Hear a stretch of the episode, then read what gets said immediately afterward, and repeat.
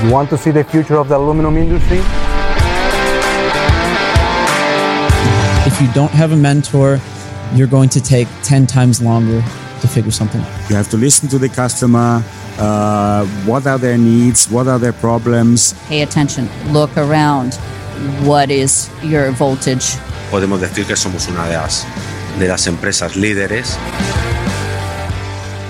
So thank you so much for being here. Another episode of Dirty Scrap the Aluminum podcast, and here we are with Bob uh, Hamilton, president of Precimeter. Bob, how are you today? Thank you for being here with us. Uh, well, thank we you for having me. It. I'm doing great. So, Bob, let me ask you something because I know you went from uh, marketing degree and then you was like on the mortgage sellings and then you went to the aluminum and magnesium and then aluminum again and finally president of Precimeter, one of the biggest company that provides uh, flow controls, aluminum level, and everything related to how we move the liquid metal between I don't know machines, furnaces, casting lines, and all this stuff. So I want to know and, and, and let us know about your background. How do you end from the marketing degree and selling mortgage to the aluminum industry because as i always said everything comes uh, by an accident, right? You never choose. Oh, I want to be the aluminum guy. So sure. how, how how was it? I it, this is the story. So you know, I, I, was coming out of college in 2001. Um, if you could go back those days, you know, the housing market was booming, refinancing mortgages, things of that nature was kind of right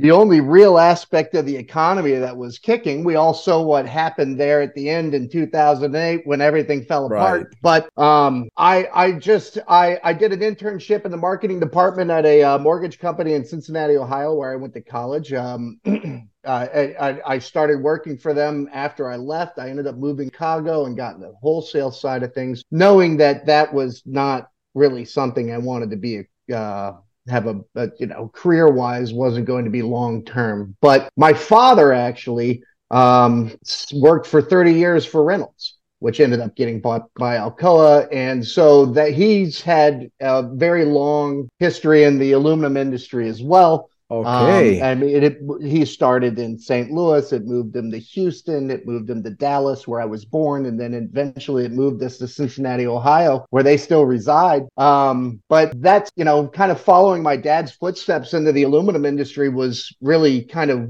what I wanted to get started. And I found an unbelievable opportunity with Ormet, who is unfortunately no longer in business, but uh, I was covering an eight-state territory for them uh, for their mill products division. And that's how I got into the industry. And switching over to the magnesium industry, Ormet, uh, we sold some rolling assets to uh, Aleris, which is now Commonwealth. Um, and I had an opportunity to join them, but I also had the opportunity to go with Magnesium Elektron, and that's what I ended up doing. So I was in the magnesium industry from 2006 to 2018 um, and, and, and oh. different different different levels. But uh, I, I, started there, and then I had the opportunity to come join uh, Precimeter. And the funny thing is, is when the opportunity for Pre- Precimeter uh, presented itself, we had some rare earth alloys, uh, some uh, that we were trying to cast at Magnesium Elektron in our facility in the UK, and we could not successfully do it until we implemented Precimeter's equipment.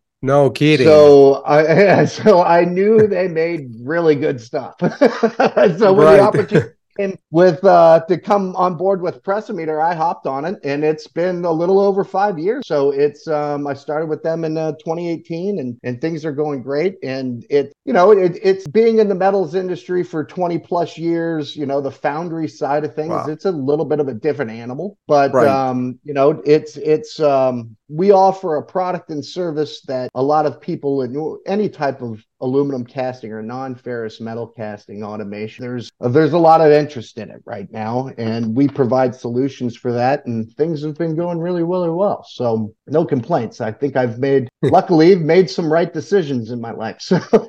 Great great. And and uh, how, how do you see the difference between magnesium and the aluminum foundry that we that we know today? Because it's a, a little bit different uh, and as you just said i mean casting aluminum uh, alloys and casting magnesium alloys is not the same. So it's how do not, you can compare the technology? for example? Well, it, our technology in those types of situations, um, you know, it, how you cast aluminum, how you cast magnesium, uh, in principle is somewhat similar. But what Right. we do um is you know we it doesn't necessarily matter the metal what any non-ferrous metal for that matter aluminum zinc magnesium tin you name it. Um we're actually starting to get into some of these lithium uh lines as well with some of our products. So um you know what our products do is it monitors the molten metal level through your casting process. Uh, we also manufacture actuators that will open and close based off the laser reading of our sensors. And what that allows you to do in any type of casting operation is really get a nice constant flow. We're talking plus or minus one millimeter throughout your casting operation. And when you get a constant flow, you'll see that your yields will go up, your quality will go up, and then it really takes that potential human error out Right. of the equation. So, um, and it's a huge, huge benefit for worker safety. You know, where someone was, you know, standing next to molten metal, uh, manually adjusting something. Yeah. Uh, that person doesn't need to be there anymore. Right, You yeah. can step that person off, and and anytime, and anytime in any type of molten metal, if you can get your workers further away from it, uh, tends to be a huge benefit in terms of safety. A hundred percent agree. Yes, and and before we start talking about the technology and all this uh, more benefits, because for me also you have or or, or your uh, let's say product has more benefits. Like we always like to talk about sustainability, right? And sustainability comes when you can drop down the carbon footprint, but also when you can make your process more efficient. Because with efficiency comes less byproducts, right? And if you have less byproducts, you you don't need people to handle those byproducts. You don't need landfills. You don't need all these different stuff that uh, are around the, the the process. But before going in that direction, now that you are mentioning that you are like moving in so different uh, many sectors on on the non-ferrous metals, which are the sectors that you are seeing? Growing more right aluminum is growing like crazy because everything that is happening right Aluminum is by far the largest market that we're in. Um, if we're 98% non ferrous metals, I would say that aluminum pre- makes up 90% of that 98%. wow And then the others, it, it's just that much bigger of a market compared to the mag or the zinc uh, or the 10 market. We Right. are also seeing some major increases in some uh, more exotic metals such as lithium, um, lithium loops, uh, things of that nature, manufacturing lithium, uh, refining lithium, uh, and and you know the EV craze and and Right. lithium ion batteries is driving all of them. So and then you know the light weighting side of the aluminum industry is obviously everybody wants to get their carbon footprint down. So you look at aluminum, um, you know it's significantly lighter than steel. It doesn't have the same strength um, in certain situations, but it, it can be swapped out. And then when you look at the magnesium, you know, a lot of people don't know that it's a little bit of a different animal, uh, but it is 33% lighter than aluminum and 75% lighter. right And you'll see a lot more die castings, a lot of automotive die cast starting to go to more mag, a lot of, I, you know, you look at aluminum in the automotive industry. The first, the first skinned, 100% outer body skinned production car ever built was the Acura NSX in 19. And that was an exotic, expensive car that they didn't make a lot of. You fast forward 25 plus years, they're now skinning the Ford F 150 pickup truck, the largest selling pickup truck in the world, where they're making a million of them a year. That is now all skinned in aluminum. So Right. it did not take very long to ramp that process up to um, switch from a, a heavier metal and, and, and steel to a lighter, and then you know, with lightweight comes, especially for EVs, you're going to be able to get longer, more distance out of your charge. On the um, lighter cars, going to get better gas mileage for your hybrid or your your your your gas powered um, vehicles. So you know that's really what's driving all things is, Right. is is the need for some lightweight um, and the need for um, you know for to make current products more sustainable and have a less carbon Yeah. footprint. And the nice thing about these metals is they're all 100% recyclable. So when it, when it does come to the end of life, you can recycle these things. You can build it back into another product. You can take that piece that came out of that car and melt it down and put it back into a new car. You know, it's it's it's so it's it, it's a very sustainable way to kind of look at the future of lightweighting for anything from airplanes to cars to your cell phone. I mean, Yeah. every, every, everything everything buildings now we have green Yeah, buildings sure. that want to build the buildings with uh, green aluminum very low carbon footprint aluminum i mean it's crazy but you do you think that the magnesium will reach the same levels as aluminum right now because i think it's it's a little bit complicated because also the recycling industry is very focused on the aluminum right now right Right. Yeah. And uh, to be honest with you, when I was with Elektron, we were going into uh, we we were looking at that accuracy at NSX, and there's there's limitations when it comes to magnesium, right? Um, uh, those being the fact that when you look at the anode cathode scale. Magnesium's on the bottom. So whenever you join magnesium to a dissimilar metal, it's going to sacrifice itself. So you need to go Hmm. through there are a lot of coding and enabling technologies that have been worked out to allow magnesium to be able to be successful in certain situations that weren't there maybe 15 20 years ago. But Okay. there's also a stigma with magnesium on the fact that it burns. All metals technically will burn. Titanium will burn. I mean, you get them hot enough, all metal. But the problem Right. with mag is you can't put it out with water because there's No. a phenomenon there where uh, you spray water on a magnesium fire and it splits the oxygen and the hydrogen and it causes an explosion. So you have to smother mag fire. So when I was with Elektron, we spent years um, trying to overturn a uh, a federal uh, aviation specification uh, banning magnesium on the interior of commercial aircraft. Let's go after the seat manufacturers because if you've ever been in an airplane and you see those big bulky seat, you know, that are all machined Right. out of aluminum now, hey, we could save you a ton of weight if you do that out of mag. But we had to get over some some regulation. Now, why that regulation was there was put in in the 50s. Nobody really knows. But the FAA was under the impression that it was there due to flammability. So we had to go through multiple tests and, and and you know, changing an aerospace spec is not and it took us a decade, but we were successful.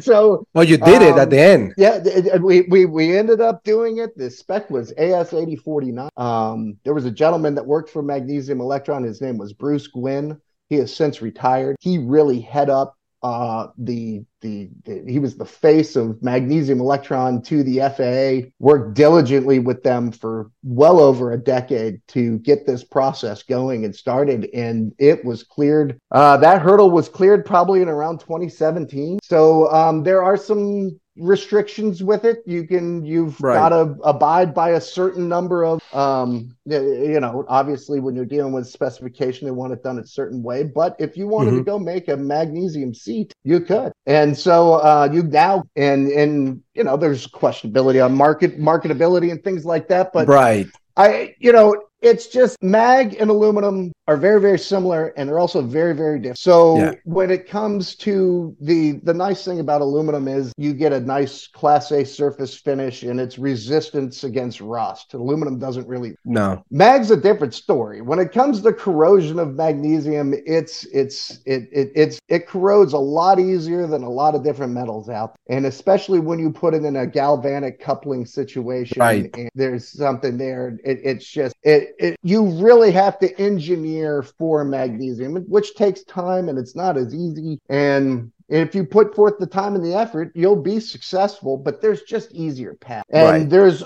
another side of the mag industry is just the infrastructure. So Magnesium Elektron, um, there were three rolling mills for magnesium in the world that I was. Uh, there was Magnesium Elektron in Madison, Illinois. There was um, oh gosh, what's that Korean outfit's name? I'm uh, the huge. They're a huge steel manufacturer. Posco.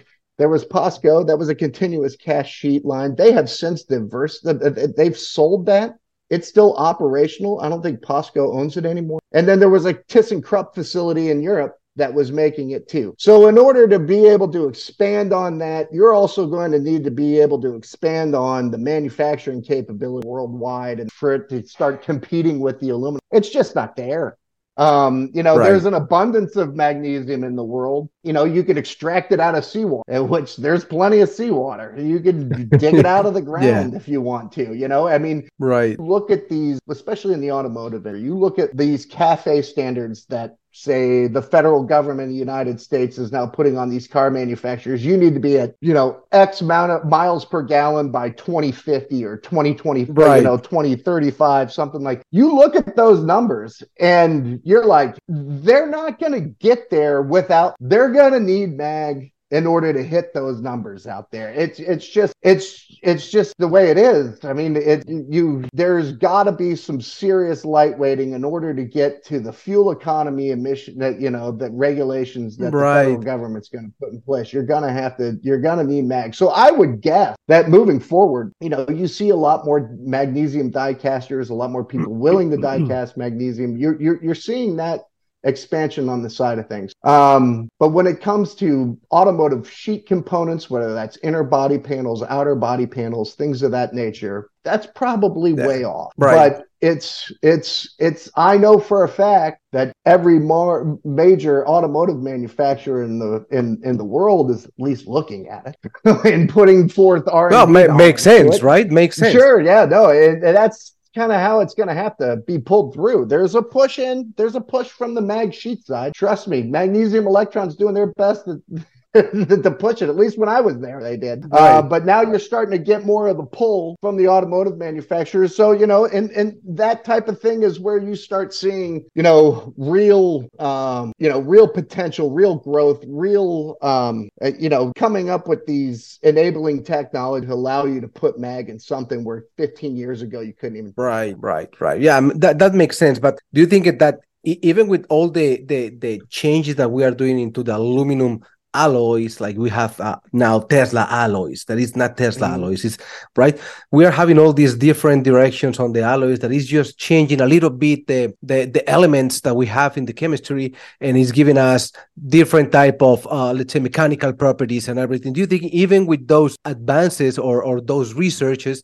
we are also facing some magnesium getting into this industry, as you just said, because at the end, what you want is to get into the wave that is leading the, the, the market, right? That is aluminum. But Yeah. magnesium also, I see them in the same way that you are seeing right now. But do you think even with those changes, we will see the magnesium gaining more and more, uh, let's say, yeah, field in the market? Sure, and potentially, and and you know, unfortunately, it's going to take um, you know the same amount of research and technology uh, and, and development uh, for magnesium alloys in order for them to do that too. Exactly. Um, and there's just probably, I mean, you know, there's probably a lot more PhDs working and, and who knows? I mean, it, yes, you would think that they would eventually get there, but I mean, if I was to sit there and put a a guess on it, I would say that the magnesium industry is probably lack lagging behind the the magnesium industry is probably lagging behind. Yeah. So oh, you Oh, know, wow, it- it- much? tw- tw- twenty years now, it might be a different. Right, it- right. at least while I was in the industry, it was kind of lag. You know, it, and you know there were certain technologies that you know. I'll give you an example. Not a lot of people know this, but when the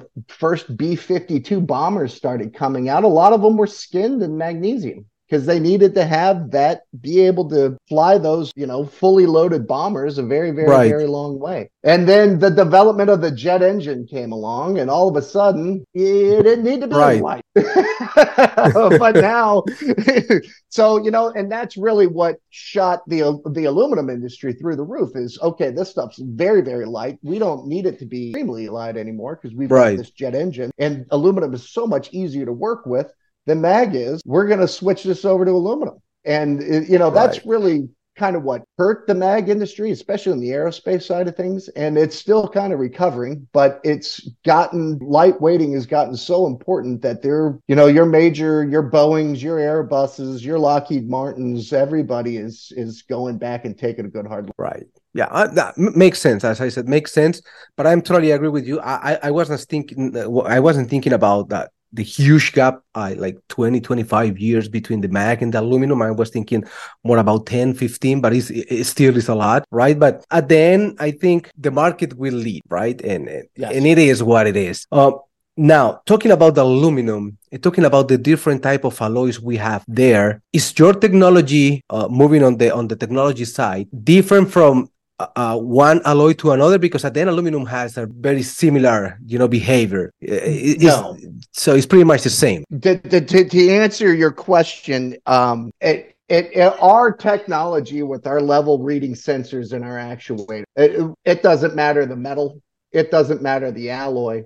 Oh, really? The, our only real restriction is, Okay. you know, these things have, you know, everything that we manufactured is is is geared to be able to handle a uh, a cast house environment up to 800 degrees C. Um, Okay. You start getting above those levels, we start to struggle because every all our sensors are air cooled, all our actuators are air cooled. So you Right. start getting into iron and other types of applications. We kind of struggle with these, but it it doesn't. I mean, our laser sensors are going to be able to function properly in any non-ferrous. Uh, uh, environment at un, excuse me under 800 degrees C. So there's no real restriction on on On alloy is more is, is more on anything like conditions and process conditions. Yes. Temperature uh, mostly. Yes. So how your technology your technology works is the same technology for flow control because at the end uh, level sensors are laser systems right but Mhm. flow control is something that to me is very fascinated because at the end if you can control your flow you can control your casting process and if you control your casting process you will control your dross generation at the end Sure. you will be more efficient and that's what you want so how the system works So let's just um, why don't we? It, because I mean, ours are in we're in DC billet casting applications, we're in DC slab casting operations, but I think the the the the topic that are the the application that would probably be best for this podcast would be going over the scrap aluminum ingot melting Ex- process, right, right? So r- melting scrap and making new aluminum ingots on your ingot line. So the process is is is it's really not all that complex, right? So you've got a furnace that you have melted scrap in, you've got a holding furnace, and of that holding furnace, you're going to have either a tilt furnace or a Right. stationary furnace. And the pro uh, the first step in any ingot casting line is to control the molten metal flow out of that furnace. Right. So we would offer on a on a tilt furnace we offer something called a tilt angled feedback, which you would Mhm. plug into your PLC. And Right, then so we have you- a, di- and then what that does is that gives feedback to the PLC on the angle of the tilt of the furnace. Mhm. And then we'll have right at the output of that furnace into the launder system, we would laser sense right that uh, monitors the level in that uh, in, in that launder uh, after the after the furnace. So in, our digital camera laser sensors, it shoots a laser down. That laser dot rests on the surface of the metal, and then we have a digital camera that takes multiple pictures per sec- second of that dot resting on the surface. And then it uses Okay. triangulation, trigonometry to calculate the distance. Mhm. So every one of our system, uh, sensors, we make a lot of different clearance distances and measurements, but every one of our sensors comes with a clearance distance, and that is the distance from the front of the sensor to where the laser and the camera just do not interact with you. For example, we've got a Pro H sensor called the Pro H CD 700R300. So what that means is you've got a clearance distance of 700 millimeters. So from the face of the sensor, 700 millimeters down, you're not going to get a reading from anything because the laser and the camera just don't interact. right And then after 700 meters, you'll have 300 millimeters of measure. So that's where Hmm. the camera and the and the laser will start interacting with each other. So you'll be able to measure with the Pro H700 R300. You'll be able to measure 300 millimeters of molten metal in your line. So that's how that process works. So you put the laser sensor on the launder right at the um, the uh, furnace opening, and then that tilt furnace that that laser reading, and they're very very accurate. We're talking resolutions in the fractions of them. So any up and down, they're going to be able to detect. I mean, they're accurate up to 0.07 mil plus or minus. oh wow very accurate Um, they're very, very accurate. So that laser is going to be reading that laser camera uh, sensor is going to be reading the trough measurement, and it's going to tell that um, it's going to tell that tilt furnace we need more metal. Start tilting, or we're good. Go back down a little. And what that allows you to do is is it keeps that flow in your launder at plus or minus one millicam. If you have a stationary, we have um, an actuator called the TXP10, and um, and so you would have a laser sensor on the launder system hooked up to a PLC.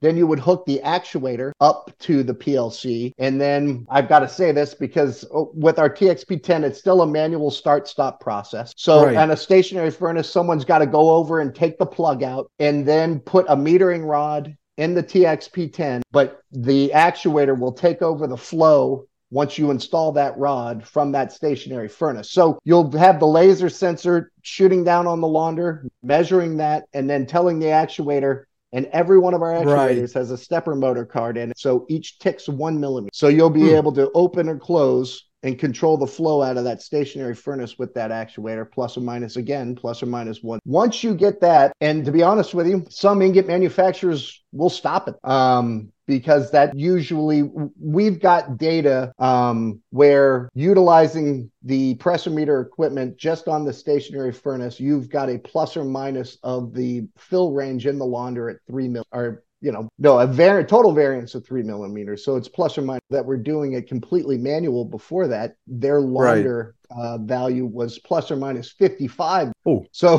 that's a huge, you know, to, be able to lock down that flow coming out of this furnace, that is step one. Step two would be to um, really control the flow feeding the star wheel, which is feeding the in- ingot. So there's a couple of different ways you can do that. If you've got like a drop down launder system, we've got some Mhm. pin actuators that would control the flow Right. there with another laser sensor, or we have some um, kind of like an automatic dam actuator that would open or close the dam on the launder based off the laser reading. And the final piece would be to put a laser on the filled ingot itself, Mhm. monitoring the height of each ingot um, in the mold. And then that telling that actuator, okay, we need more, we need more metal. Right. So what that does is it allows you to have a nice consistent flow from your furnace through your launder and feeding your you're going to be feeding that star wheel the same amount of metal each time it turns around. And once you get that done, you will see that we have the ability to make a very consistent, a very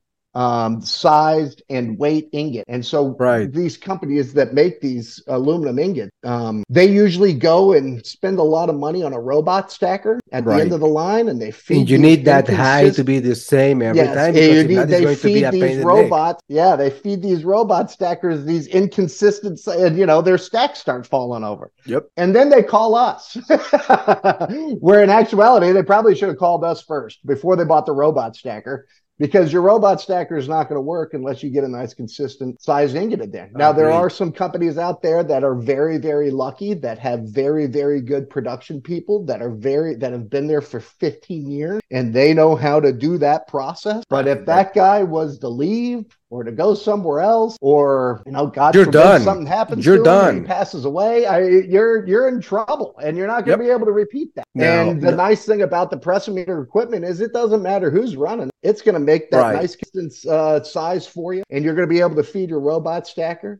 And your robot stacker is going to be able to make nice, uh, pick up nice, consistent size ingots, and they're going to be able to stack them up pretty, and everything's going to look great. And Nice. then also, what, what we found in some of the things that you could do, like, um, I'm going to speak in inches here. I apologize, but uh, That's fine. We've got a customer in Kentucky that has, you know, their standard thickness on their ingots is about three and a half inch, but they've got one customer that really wants a two and a half. Hmm. Okay, so you can make some adjustments in your PLC, Right. and then it, it, all you have to do is make a quick adjustment in your PLC, and all of a sudden you're making. Not only are you making consistent three and a half inch height ingots, you're going to make consistent two and a half height ingots as well. So it, it, it allows you to adjust your process, document the process, and but it, it you you mentioned dross earlier. I mean, anytime that you are in a situation like that where you've got you know a consistent uh, a consistent level in your launder and casting process, it's going to generate less less dross or Right. dross. dross I don't want to say it's going to stop generating dross. Uh, uh, that's just not true. But you'll have less dross to deal. Right. And we with less dross comes less maintaining process, more um, useful life for the refractory material, uh, no landfill or less landfill cost, and all these different stuff. Stuff. How your Precimeter technology works with transfer pumps, for example, because tilting devices I understand pretty well, and also when you have a tapping uh, a tapping furnace tap hole with, uh, with, with a static furnace. Uh, you just mentioned it, but when you have transfer pump, how easy is to work each other? Because a transfer pump is a it's very easy device, but also has some complications, right? Sure. So you need to control the flow and, and everything. How easy is to work with those type of systems? Well, I mean, it, it's going to be uh, dependent upon the capability of your PLC and what that can actually feed back to the pump. I mean, theoretically, um, we would like to have the Pro H sensor measuring the level sensor and then contr- allowing the PLC to control the speed of the pump right. uh, based off the laser reading. Uh, we've seen some situations where they couldn't control the speed of the pump, but they could put some sort of a valve in front of it. And then what it was allowing the PLC to do is kind of control the valve feeding the pump to get a more Okay. consistent level. So there are other ways to do that. Um, you know, we don't get into the pump side of things, so I can't speak all that intelligently on them and what their capabilities are. Right. Um, but but we do know all I can tell you is we've got clients that utilize a pump system and have our laser sensor uh, controlling the flow out of that system with that pump. Now, and, and there's a couple different ways to do it, but we do have customers. Yeah, I think at the end it's a matter of process design, right? So you just adjust yourself and the equipment you have around it uh, in order to provide the best quality ingot in this case for your customer. Now, getting to the end of this this episode, what is the technology that we can expect that is coming from the new era of uh, aluminum? Because everything wants to be very green and very efficient and very low carbon footprint and less dross generation. Do we have any new technology that is coming in the future, in the near future? In terms of Precimeter or Yes. in terms of the market it, it, itself? No, in So- terms of the market itself, I am pretty aware about what is coming. Okay. Uh, I, in terms of, I mean, we can always make better products, right? And we are actually in the process right now of developing our new PPG3 set. And, you know, we hear things. These things see a lot of heat. Um, you know, we do a lot of repair work. You buy them from us, and you know something happens, and you'll send it in. We'll repair it, send it back to you. Um, but we're always trying to redesign something to make it more sustainable uh, in that environment for a longer period of you know if i was going to sit there and say you're going to buy a laser sensor from us and it's going to last a decade in that spot and you're not going to have to touch it i'd be lying to you because that's just Right. simply not true you're going to have to maintain these things and our goal is to make them a lot easier now do i have laser sensors that have been in a spot for a decade and nothing's happened to them yeah there's a lot of them but there's a lot of them that are in certain situations where Right. you know uh, these are forced air cool sometimes the the the heating uh, uh or the cooling air shuts off or the um and you know each one of our sensors had a